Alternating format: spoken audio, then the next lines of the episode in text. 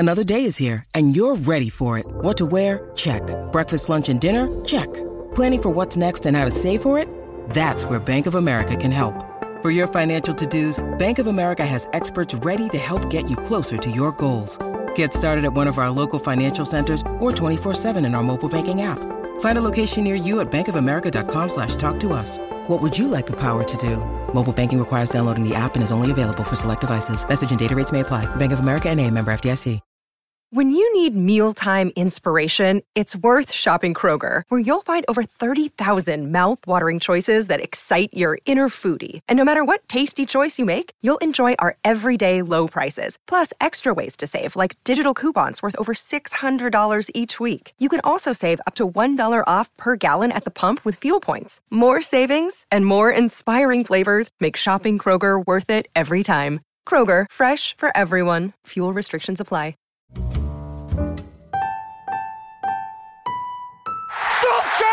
Has won the European Cup for Manchester United. It's absolutely astonishing.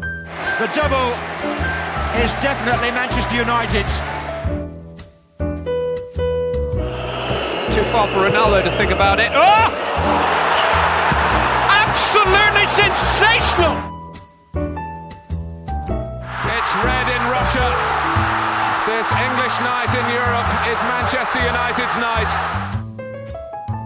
It's pre-season at Manchester United. Pessimism, panic, overreaction and everything else. United have won all three fixtures so far without conceding in pre-season. We've seen the quality of our new signings and our youngsters and some good performances from others too. Ole Gunnar Solskjaer's coaching staff are working towards making United a pressing side on the front foot.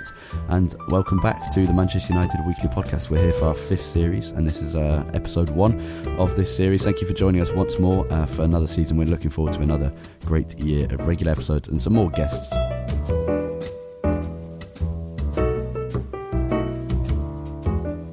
Marcus Rashford, right at the end!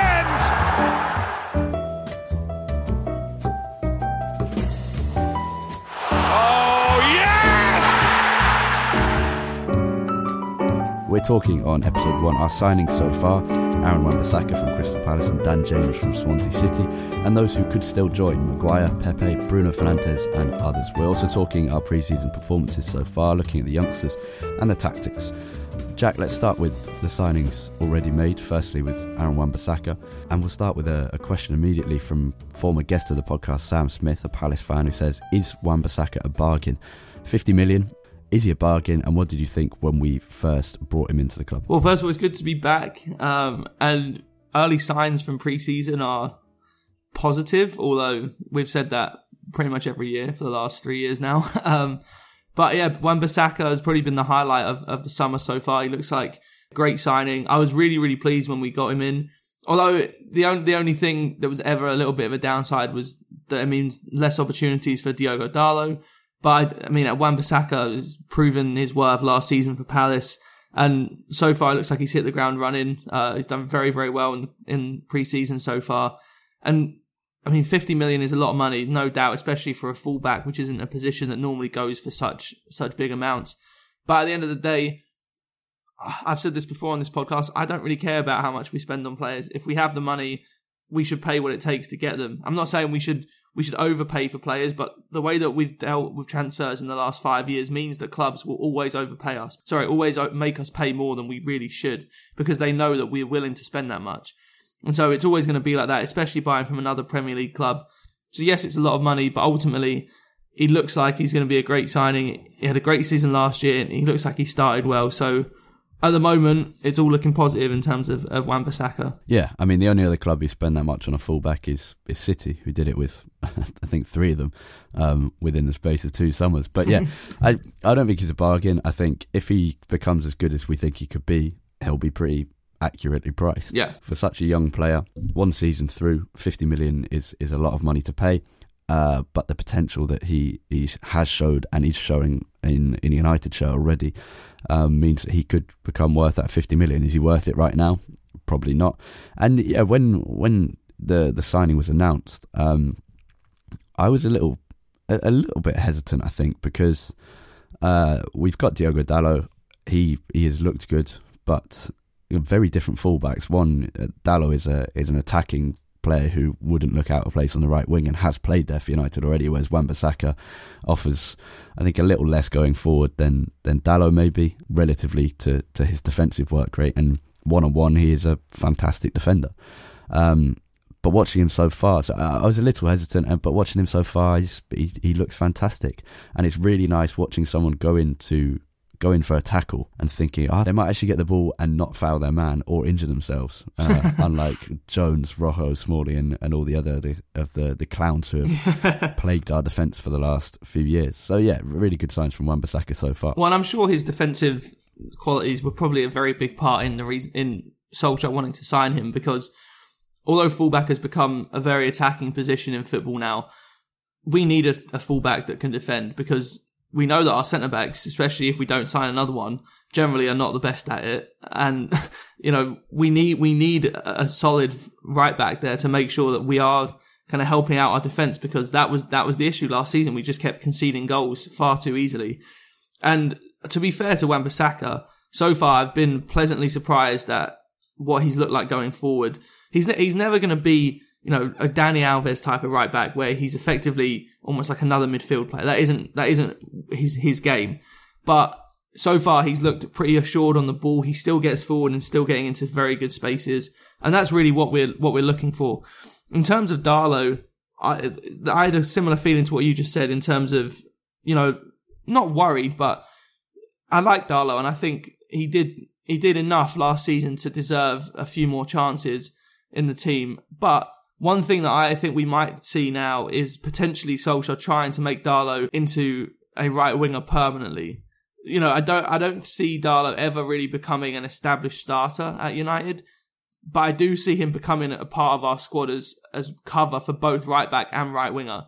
Um, and I'll, I'll, to be honest with you, at this point, I actually think Dalot is probably more suited to playing right winger, because as much as I like him and as good as he is on the ball, defensively there are just too many errors. There are too many awful awful challenges, bad positioning, I think, that make him too much of a liability at right back. And I'm actually looking forward to seeing whether Solskjaer does try and convert him into more of a right midfielder. Yeah, well, we saw it a couple of times last season, and, and to be honest, having the option of someone there who can play at right back and right wing when, when required is a, a really nice luxury for United to have. But yeah, really, really impressed with Wan-Bissaka so far. And Luke Shaw had a, a good season last season, not a great season, and he certainly needs to improve as the rest of the team hopefully improves as well. Um, but having Shaw on one side and Wan-Bissaka on the other side is, is I think, a a good way to go forward for Manchester United. Yep. Ahead of Wan-Bissaka uh, on the right wing, or potentially on the left as well, Daniel James. Um, Dan James signed from Swansea City, eighteen million. Is that a bargain? Um, I think it's it's it's it's it's weird to say, but eighteen million for Manchester United now is is pretty. It's like a risk-free signing. Yeah. Relatively, it's now just a, a nothing amount of money for for a, a player. We'll be spending that much on youth players soon. Yeah, and a twenty-one-year-old who's had a, a good season with Swansea, um, absolutely rapid. I mean, the pace and the acceleration that, that we've already seen in pre-season from Dan James is oh, it's just stunning. And I think he's he's a pretty raw talent, in the same way that the youngsters coming through now, Chong, Gomez and, and Greenwood, are, are pretty raw as well. So I think what we'll actually see is he'll get fifteen, twenty starts next season, and maybe he'll get a few more than, than Greenwood, Chong and Gomez, simply because he's been signed rather than come through the academy.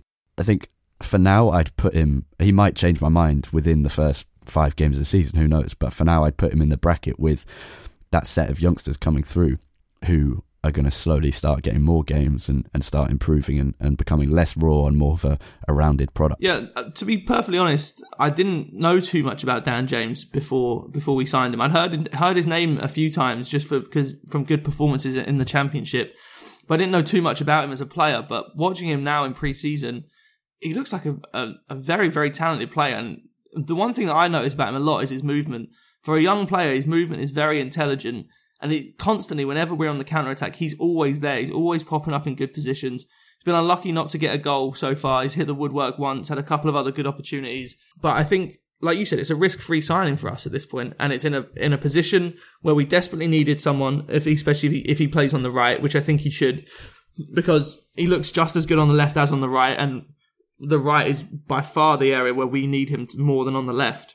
Like I said, I don't want to get too, in my he- too ahead of myself because it is only pre-season. It's only been three games. We can talk till we're blue in the face, but ultimately pre-season doesn't mean that much. But, you know, the signs so far are very, very positive from Dan James. He looks like a very talented player.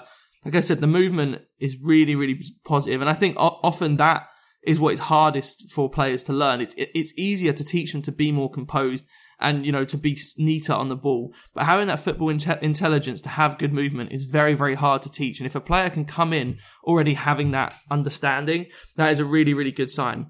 In terms of how much he's going to play, I actually, I slightly disagree, Harry. I think he's going to play more than you might expect. I don't think it's fair to put him in the same bracket as Greenwood, Chong and Gomez. I do think he'll play a lot more than that, especially if nothing else, just because we have so few other options to play on the right. I mean, th- you look at the rest of our options, we can either try and fit square pegs in round holes and put either Rashford or Lingard out there or, you know, play Darlow maybe.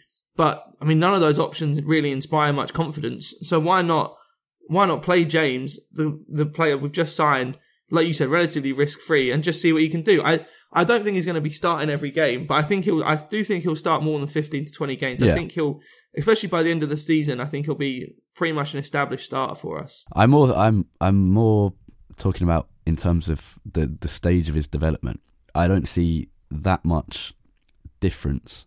Obviously, he's, he's got a full season of championship football on his belt, and that's very different to, to Tahith Chong. But I watched Chong and I watched Daniel James, and I think in different areas, because Chong needs to, to bulk out, um, certainly. And uh, there's a few elements of Chong's game that need to improve pretty quickly if he's to get if he's to get twenty games in, in, in the United first team next season. But I watched James, and there are a lot of things I think he's at quite a, a similar level to, to the youngsters. I think he'll get more games naturally because he's been signed as a as a as a transfer, as an external signing. But uh, in terms of development, I think he's quite similar to the to the players who are a couple of years younger than him um, coming through the system. Um, but yeah, I've I've just really enjoyed watching him, um, and it's it's another exciting player in that front line for United. And so far in pre-season, uh, we're talking after the Inter Milan game, three games, and, and every time I've been impressed by the, the movement of James. As you say, the only thing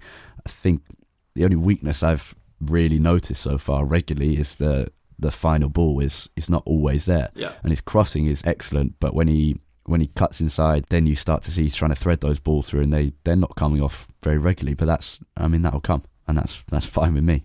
Um, now, there's there's more signings to come, you would think and would hope. Uh, I certainly expect United to bring in at least two more players uh, before the transfer deadline, which is in about two and a half weeks, three weeks.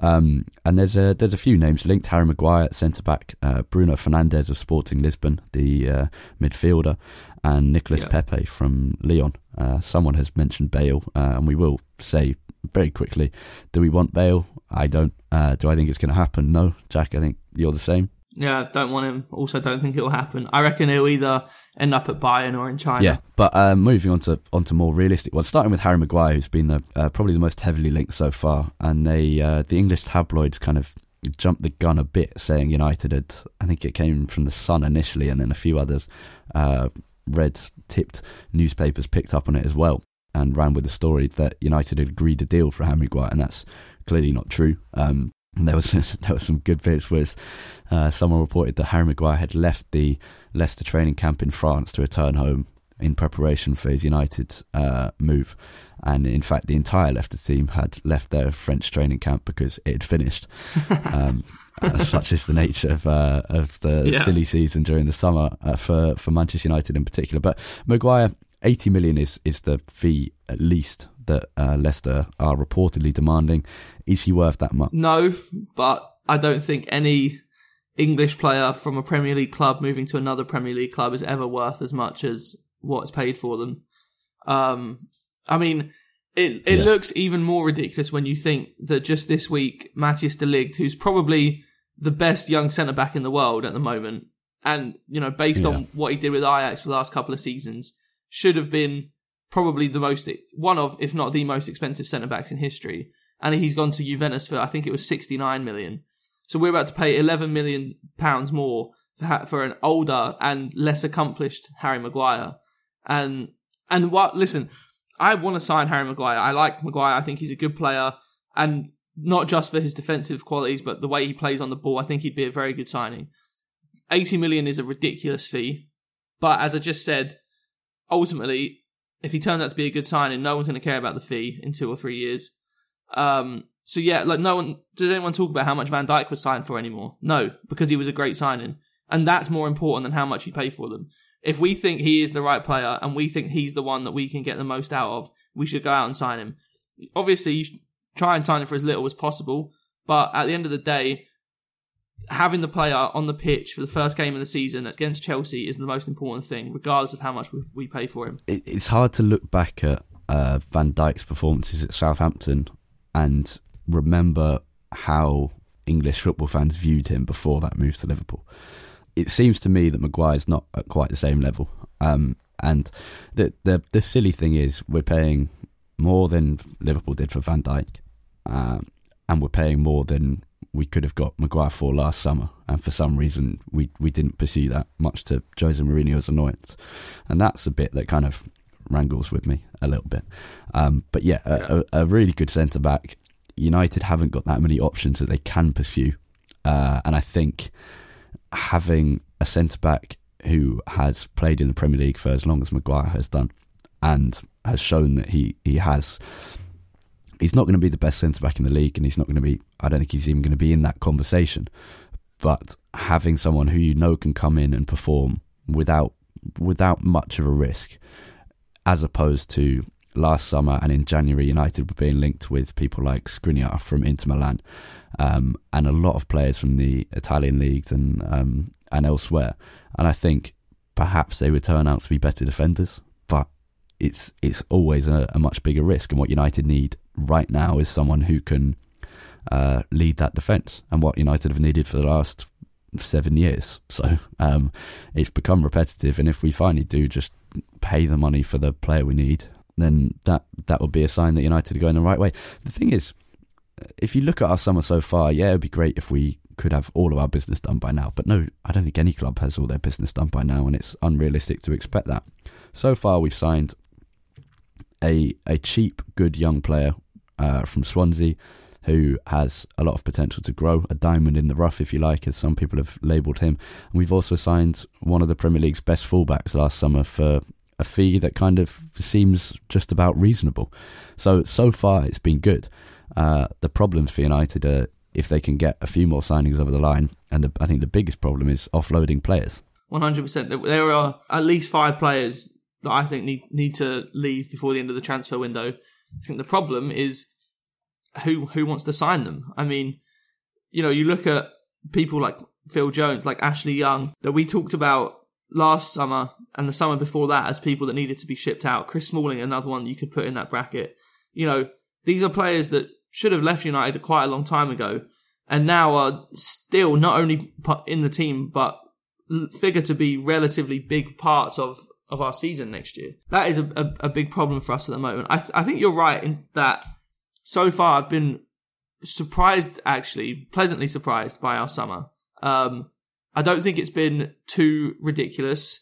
I don't think we've, even, even though I think we're going to overpay for Maguire, I don't think we're panic buying Maguire. I think there's a difference there, you know. It's not that we're just like, oh, we need we need any centre-back we can find. I do think that Maguire is a... He's a good fit for the team. I, I agree with you that he's not going to be the best centre-back in the league, but I do think he's a good signing, someone who we know what we're getting into. He has experience playing in the Premier League, and he's, I think, I, I, I don't want to say, say this because I've thought this about so many United signings in the last five years, but touch wood, he's a relatively safe signing, I think. We know what we're getting into with Harry Maguire. Um, and so even though I think we're going to overpay for him, ultimately I don't think we're panic buying him. I think we thought Wan-Bissaka was a great signing for pretty much the right price.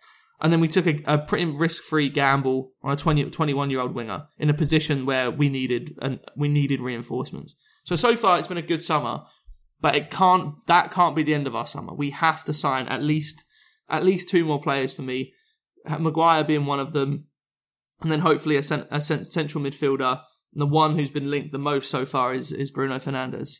Yeah, I was just about to move on to Bruno Fernandes, and it's it's easy. I've I've barely watched Fernandes. I've seen small clips of him playing. I can't comment on his actual ability, but I, I know the the kind of player he is, and it seems to me that if Solskjaer is going to play a a four two three one formation, and we can keep Paul Pogba, which we haven't spoken about yet. Um, we will mention it briefly in, in a few minutes, but if we can keep Paul Pogba, play Pogba in that deep role that he played in his first season at United, when he actually did he did pretty well, um, and was a pretty well-rounded player from a deep position on the Marino.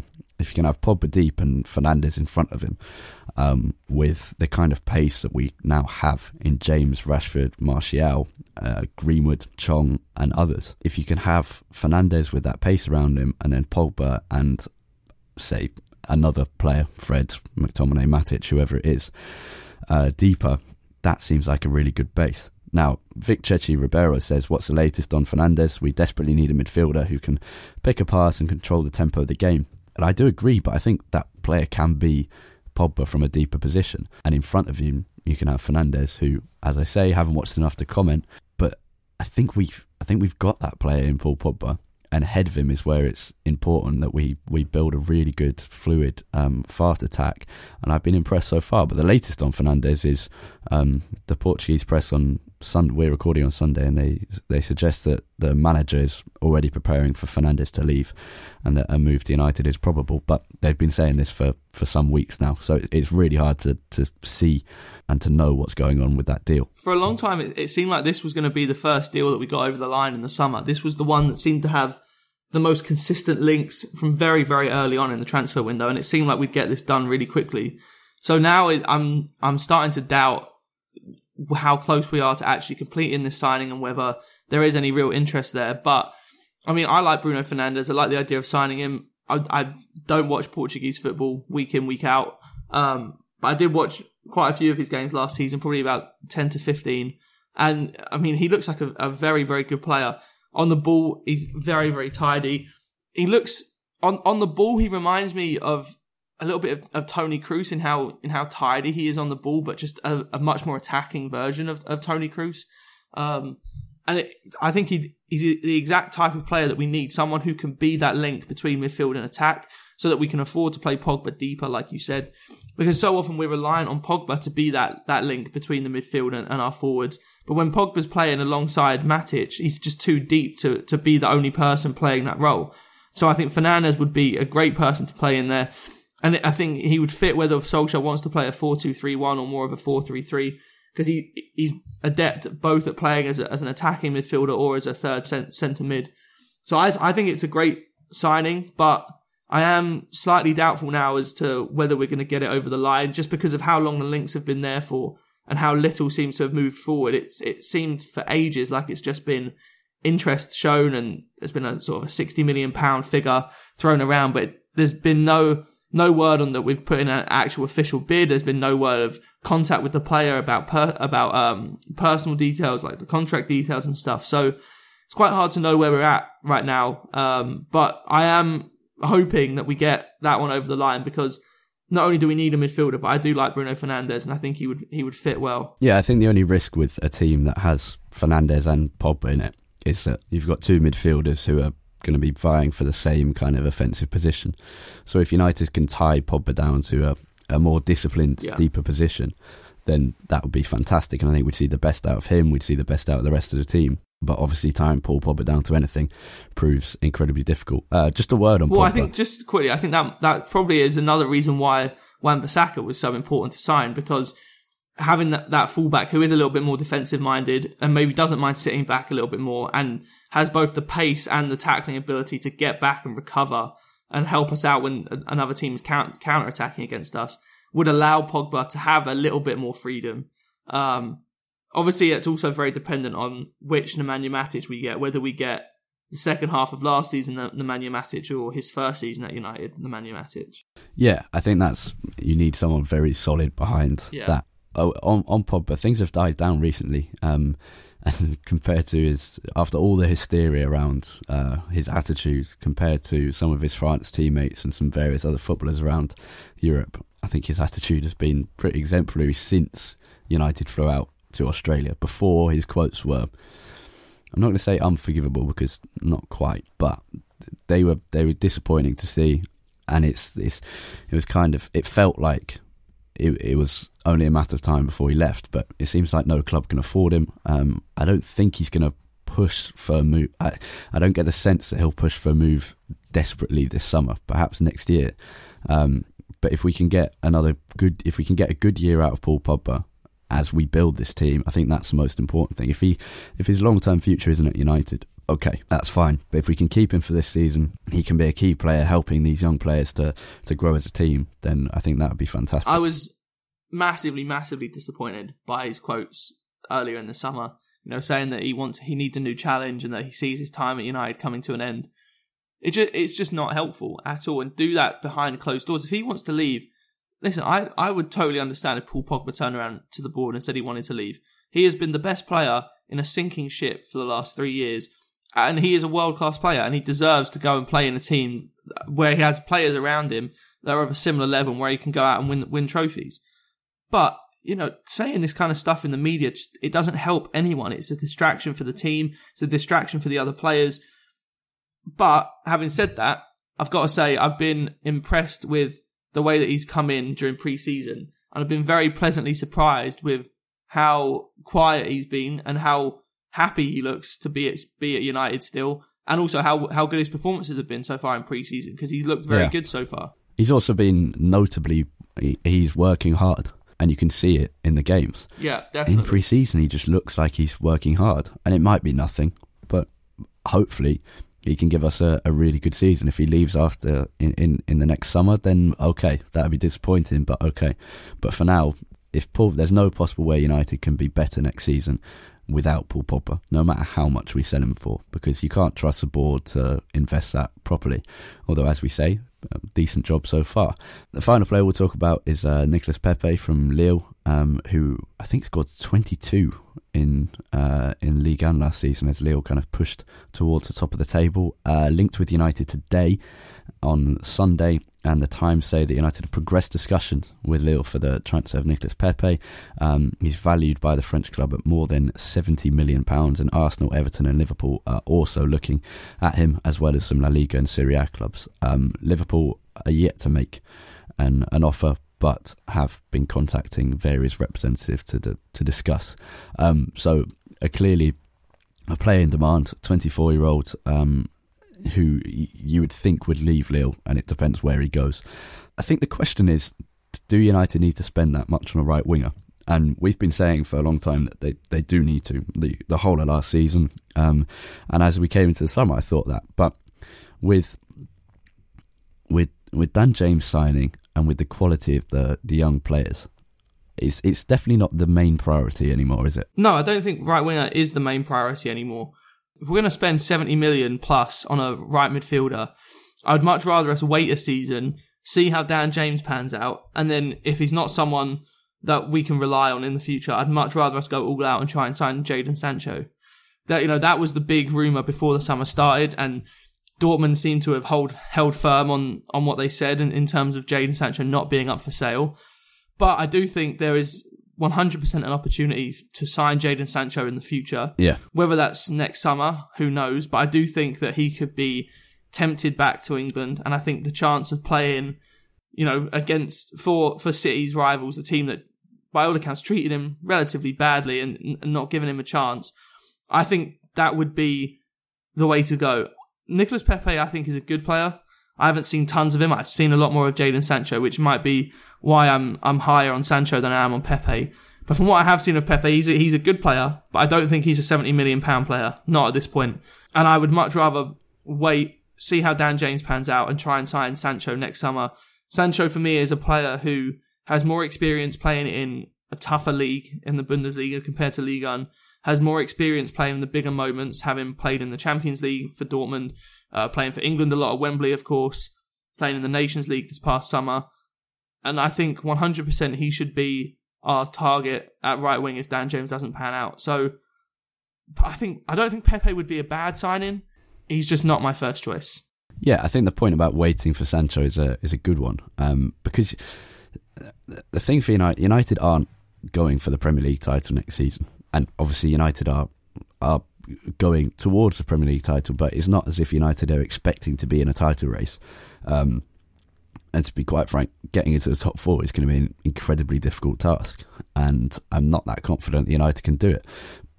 But I think I think that helps the case of waiting for next summer. Because if United's aim now is top four, I think they can get top four without signing a right winger this season. So if United can achieve top four, and then next season, when they're starting to think about getting back into, into title challenges, into the title race, that's when you spend the big money on a right winger. But saying that, I'm not opposed to spending seventy million on a right winger, because it's, it's, the Glazers will just take the money otherwise. So spend all of the money now. But talking about the youngsters, you've got Chong and Greenwood, I think, will be the, the two players who play the most out of that quartet of uh, Greenwood, Chong, Gomez and, and Jimmy Garner. And I think that's probably rightly so. I'd love to see Angel Gomez get more chances, because he, he looked fantastic in, in, in pre-season so far. But you've got the option of Greenwood on the right wing, Chong on the right wing and Daniel James on the right wing. And none of those are amazing players who, who will perform and, and provide goals and assists every week, but I think it's a fantastic opportunity to give those really really talented players a chance, and then next season you can go all out for Jadon Sancho. Yeah, there's no need for us at the moment, I don't think, to break the bank for a right midfielder when we ha- I'm not saying we have great options at right wing, but we definitely have some intriguing options uh, that can play at, at right wing. Greenwood, James, Chong are all brilliant options potentially to play out there, and all offer us very different things in the way that they play. I think you're right. We're not in a mode where we have to do whatever we can to win this season, win the title, I mean. We are in a position where I think we can afford to say, all right, we're going to wait a season. We're going to see how Dan James, how Mason Greenwood, how Tahith Chong fare in the first team, because ultimately, we're not going to win the title this season. Chances are we're not going to do anything in Europe, although I guess maybe since we are in the Europa League now.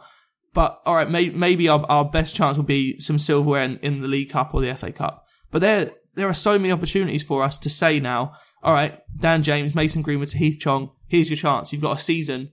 Prove to us why you are the future of, of this football club, and force us not to sign anyone else. That's a great opportunity for them, and that, that's something they should be looking at as a, as an amazing opportunity to kind of stamp their place in the first team for the next few years. So I agree. I don't think there is a need for us to sign another right winger just yet, because we're not in a mindset in this club that it's this season or bust. That, that's not it at all. If it was that, I'd be saying spend however much it takes, bring in, maybe even bring in Gareth Bale. You know, bring in someone of the, of that ilk, even if it's only going to be for a season or two, who can just provide that spark, like Van Persie did for us a couple of years ago.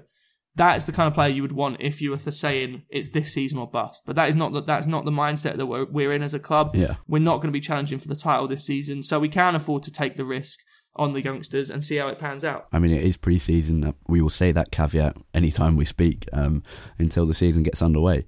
But watching a forward line of Rashford, Greenwood and James with Pogba behind, is it's so exciting. Um, and there were two really, really great goals against Leeds um, in, in that first half. And then Phil Jones came up with an absolutely storming header. But watching United so far, I've been so impressed by the the young players coming in, and I, I think Greenwood, Chong and Gomez and Garner should all be getting at least ten games next season, and Greenwood in particular yeah, should I be agree.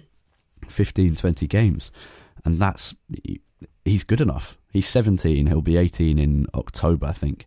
There's no reason to loan him out. There's no reason to keep him in the under twenty-threes where he's absolutely bossing it. He can perform at, at, at the very top level.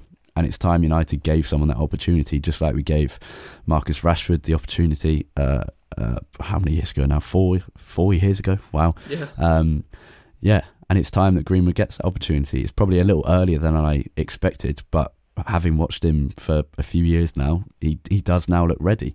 And the same goes for Chong, who needs to bulk out a bit, but give them that chance. So yeah, not signing a right winger. I, I wouldn't be opposed to that, just to see these these quartet of young players who are four of the really, really good talents um, get a chance. But watching, uh, talking about the matches and the tactics so far, the, the pressing from United has been excellent. all three preseason games have actually been entertaining, uh, which is quite an achievement. It's it's quite rare you get preseason games being throughout pretty pretty good to watch, um, and I think that in itself is is quite a feat for United and Solskjaer, and we're certainly seeing a, a style starting to emerge from from Solskjaer's team. Yeah, I've got to say, we were quite critical of Solskjaer, rightly so, I think, at the at the end of last season, and we both said on, on the last on like the season review that we had some doubts. We had some doubts about whether Solskjaer was the right man, and of course, as we keep saying, this is only pre-season, but if you can take anything from pre-season, usually it's about the style that a team is going to play. Not so much about the substance. You don't know how effective it's going to be. You don't know how all the players are going to play when things get serious. But generally, you can at least start to see a style come through. And to be fair to Solskjaer, it looks like he really is trying to put his stamp on this team, because we are starting to play this high-intensity, press high, move the ball quickly, attack in in waves and get the ball forward extremely quickly and use the pace that we have in that front line. Like you said, we've played a lot of these games with a forward line of Rashford, Greenwood and Chong, or Rashford, Greenwood and James. And that has been incredible to see, because the pace in that front three is frightening. And when we move the ball quickly through the lines and hit teams on the counter-attack, there's very, very little they can do about it, because you have the quality of Pogba playing that initial pass to set them free. And then the the pace of those three is just, it's almost un, uncontrollable from from defense from a defender's point of view. You can't really do much about it. Um, and you're right that the games have been entertaining so far. Obviously, it is preseason, and everyone can say whatever they like in preseason, and ultimately, a lot of it will probably end up being complete rubbish. But the one thing that you normally can take is about style, and so far, it does look like Solskjaer has managed to actually implement the style that he wants over the summer. So, full credit to him so far. I think I've become slightly more confident in, in him as a coach, um, but you know, three in three weeks we'll we'll get the real the real answer. Yeah, absolutely. But United have been winning the ball higher up the pitch so much more often than um, yeah than in, in previous managers. And the the exciting thing is, just look at the two goals against Perth Glory in yeah. the first preseason game. That summed up everything that we've been doing. Yeah, and the exciting thing is, before we said it at the time, I remember sitting in. in Old Trafford, watching United lose three players in the first half against Liverpool when we held them to a draw and, and kind of stopped them winning the title. Um, nice and, nice way of taking credit for that one.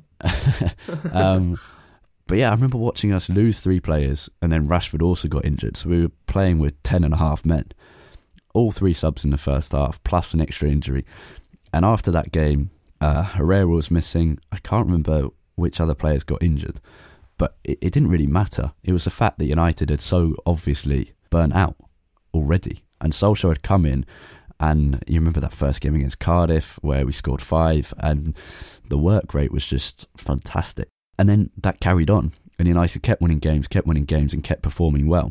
And there were weaknesses, yeah, there were there were obvious weaknesses, and there was certainly some defensive frailty. But a new centre-back coming in, a new right-back, and that can be improved. And then United have the chance. We said it at the end of last season, this pre-season gives Solskjaer the chance to make United into the team that he wants them to be, into that high-pressing team. And with the players we got, that's the team that we have to be, because any other style, I just can't see any other style working with the pace, the the counter-attacking ability that this side could have and should have. And so that that makes me excited, because that period before the Liverpool game was just absolutely sensational, and United played some fantastic football. And after that, it, it all went downhill. But that's fine, because last season was a write-off anyway. So now we've got the chance to do it, and I think Solskjaer is doing it, and I'll be excited for the first game of the season against Chelsea. Yeah, the the excitement has definitely come back. I'm not going to lie, I wasn't I wasn't that much looking forward to, to watching us in pre-season, because I, I wasn't convinced much would have changed. But it actually seems like it has, and there are definitely some positive signs, which is really, really good to see. I, I, I can't wait for the start of the season. This is, again, the caveat to all of this is it's pre-season, you know, whatever.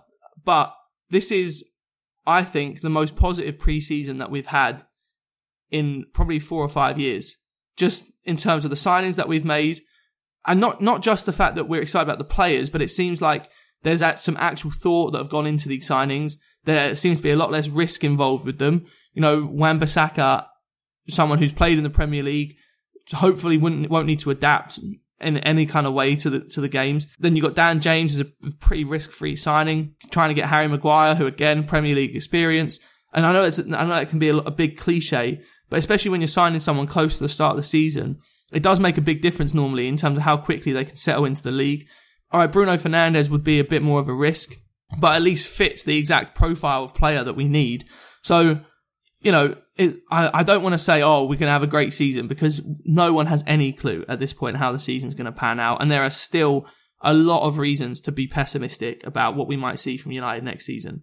But if you go back and listen to our season review and what we were saying then, I think other than, you know, sort of the big structural changes that we want at the club in terms of the Glazers leaving and a change into the structure of, of the board and everything, at least in terms of the signings and the style, there are, it does seem like we're doing a lot of what we wanted as fans. And so even though we still don't, we still don't know what's going to happen, there has at least been a lot more positivity injected back into the club, I think, over the summer. Yeah, absolutely. And I think it is that thing. I wasn't looking forward to pre-season, and then within fifteen minutes of the first game, I thought, I this is this is a good United team.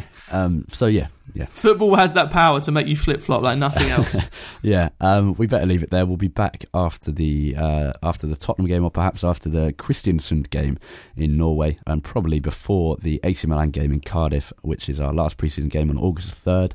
And then we have Chelsea, first game of the season, August the tenth, which I actually think is a pretty good game. Home to Chelsea. Away would be terrible, but home home to Chelsea. Frank Lampard's first game as, as Chelsea manager. With no Eden Hazard. Yeah, he'll play in the Super Cup before that, but first Premier League game as manager away at, at United. And it gets one of the big games out of the way, and I'm looking forward to it. Um, and at the moment, United are looking pretty injury-free, which is, is rare. Um, and we haven't talked about Romelu Lukaku. Uh, we'll see if there's any progress on that, and then we'll talk about it next time. Perhaps he will have left by then. Uh, we shall see. But thank you very much for listening to uh, the first episode of Series five. Thank you for staying with us for five series. I wonder if we've got any listeners from the very start. If we have, tweet us. Um, and if you've got any questions you want us to answer for the next episode, tweet us as well. You can find us on Twitter at U T D Weekly Pod. That's P O D at the end. You can find Jack on Twitter at... At U T D Tate, T A I T. And I'm over at Harry Robinson sixty-four. Uh, thanks for listening as always. Have a fantastic week, or a little more than a week. Uh, enjoy United in pre-season. And as say any questions, let us know. Goodbye.